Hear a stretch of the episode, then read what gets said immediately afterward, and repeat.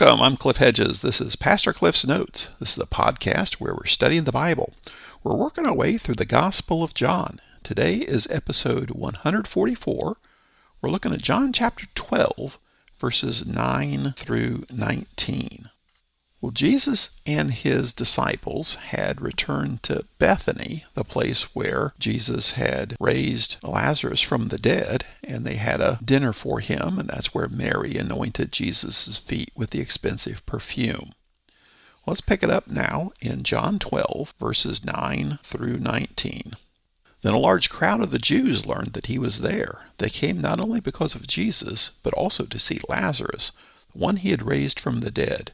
But the chief priests had decided to kill Lazarus also, because he was the reason many of the Jews were deserting them and believing in Jesus. The next day, when the large crowd that had come to the festival heard that Jesus was coming to Jerusalem, they took palm branches and went out to meet him. They kept shouting, Hosanna! Blessed is he who comes in the name of the Lord, the King of Israel. Jesus found a young donkey and sat on it, just as it is written. Do not be afraid, daughter Zion. Look, your king is coming, sitting on a donkey's colt. His disciples did not understand these things at first. However, when Jesus was glorified, then they remembered that these things had been written about him, and that they had done these things to him. Meanwhile, the crowd which had been with him when he called Lazarus out of the tomb and raised him from the dead continued to testify. This is also why the crowd met him, because they heard he had done this sign. Then the Pharisees said to one another, You see, you've accomplished nothing. Look, the world has gone after him. We were told that the Passover was approaching, people were questioning would Jesus come to the Passover or not? The Sanhedrin had met and decided that it was more expedient for one man to die than to risk what might happen if there was some kind of messianic revival that took place and caused the Roman army to come in and cause a lot of trouble for the nation of Israel. So better for one man to die. But Jesus was coming to the Passover, and he came. He stopped at Bethany, spent some time there with uh, the people of Bethany, where he was quite famous, as is Lazarus is also. And we read in verse 9 a large crowd of the Jews learned that he was there. Where? At Bethany. They've had this big dinner for Jesus at Bethany, and we're not told who it was who arranged the dinner or had the dinner, but it was there. And people start hearing things. Bethany isn't that far from Jerusalem, just a couple, three miles, and people are going to see. They've heard what's going on. They've heard that uh, Lazarus was raised from the dead. So it says they came not only because of Jesus, but also to see Lazarus, the one he had raised from the dead. So Lazarus is quite the, the famous guy also. Who else can say, I was dead, but now I have risen from the dead? So Lazarus is quite the celebrity, as was Jesus. But the chief priests had decided to kill Lazarus also, because he was the reason many of the Jews were deserting them and believing in Jesus. So they've already decided that Jesus needed to die.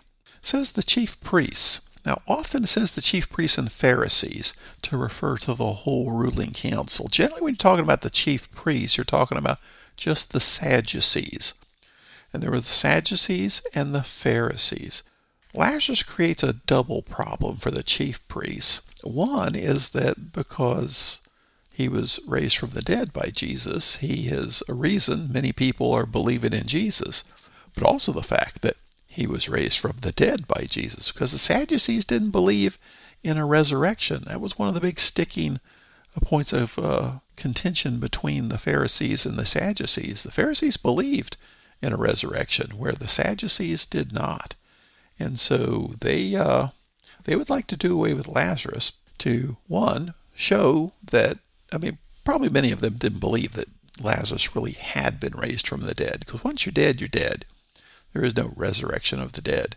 So, whatever shenanigans Jesus pulled, he probably didn't really raise Lazarus from the dead.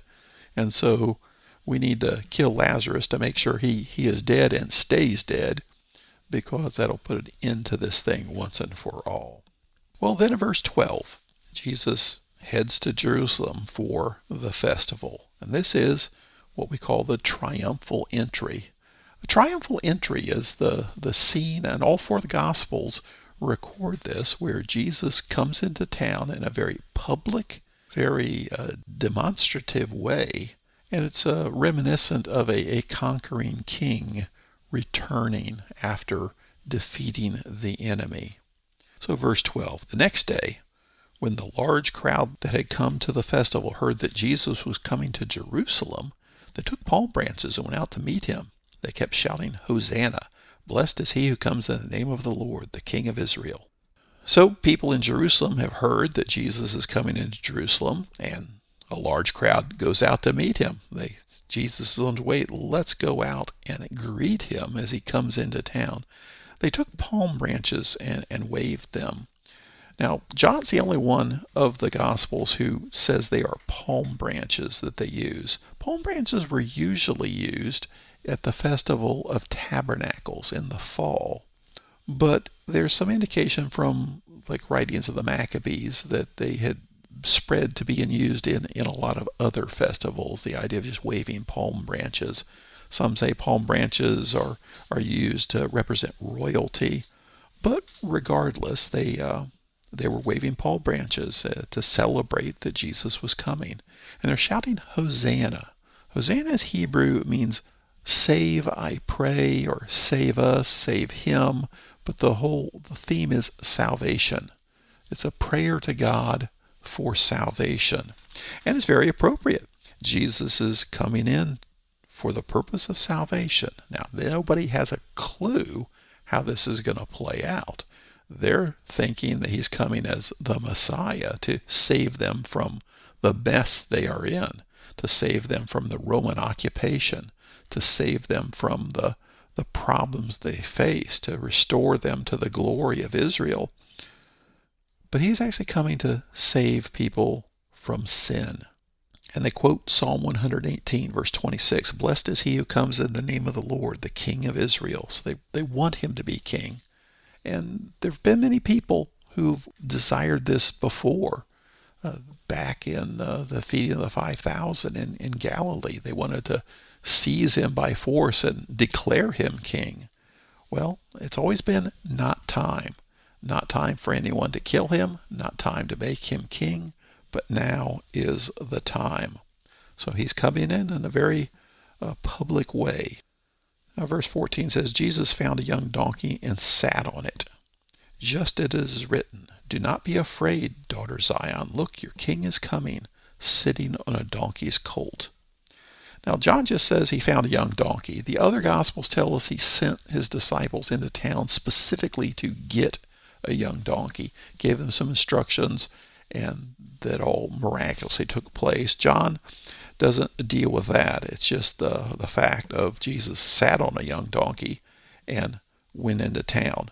And this was specifically to fulfill a prophecy of Zechariah, Zechariah 9 9. This prophecy that uh, the Messiah would come riding into town on a donkey's colt, the king of Israel. A donkey is a symbol of peace, uh, a conquering king would come in riding a horse, a very strong horse, uh, with a symbol of power. A peaceful king would come in riding on a donkey, a symbol of peace. And so specifically, Jesus comes in with this symbol of peace. Verse 16 His disciples did not understand these things at first. However, when Jesus was glorified, then they remembered these things had been written about him, and they had done these things to him. Now, one point here why is it the crowd recognizes he is the Messiah, recognizes he is the King of Israel, but it says the disciples didn't understand? Well, they don't understand everything about this. They don't understand all the prophecies. They don't understand a lot. And they're not going to understand it until after the cross, after the resurrection. But they also understand it because of the Holy Spirit. One of the things Jesus said was, after I go, the Holy Spirit will come and bring to remembrance all of these things. So it's the, the Holy Spirit that then guides them in understanding the bigger picture later on. Verse 17. Meanwhile, the crowd which had been with him when he was when he called Lazarus out of the tomb and raised him from the dead continued to testify. This is also why the crowd met him, because they had heard he had done this sign. So you got three crowds probably more than that, but uh, one way to think about it. You got the crowd from Jerusalem. Many of them were there when Jesus healed the blind man.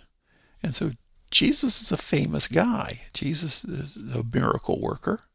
You've got a crowd from Galilee. Jesus had a significant ministry in Galilee. There were a lot of things we read from all the Gospels that occurred in Galilee. The one that John focused on was the feeding of the 5,000. People from Galilee, you know, Jesus was the hometown guy from Galilee. While many uh, discounted that, a lot of people did believe in him. That's where they wanted to seize him and make him king was in Galilee. So you got a lot of people from Galilee that have traveled to Jerusalem to be part of the festival. And many of them, hey, it's Jesus, our hometown guy, the guy we want to be the king. And so you've got the crowd from Jerusalem, the crowd from Galilee, but then you also have the crowd from Bethany, which is pretty close to Jerusalem. But these are the people who've just experienced the raising of Lazarus from the dead. And it says specifically that the, that group was continuing to testify. That is, they're telling everybody about Jesus, how he raised Lazarus from the dead. So you've got several distinct crowds, and they're all come together here. They're all comparing stories about Jesus, and there's this great fervor of excitement about Jesus. And due to that, in verse 19, the Pharisee said to one another, You see, you've accomplished nothing. Look, the world has gone after him. Now, they're making an exaggeration, but there is a lot of excitement about Jesus here. Some is from things that people have witnessed themselves, but a good bit of it is just what people are telling others about Jesus. And it is exciting. And sometimes we, we forget the excitement of what it means to know Jesus. And we need to remember that we should be continuing to testify about what we have seen Jesus do in our lives and why we are followers of Jesus. Well, thanks for joining me. Join me again next time as we continue working our way through the Gospel of John.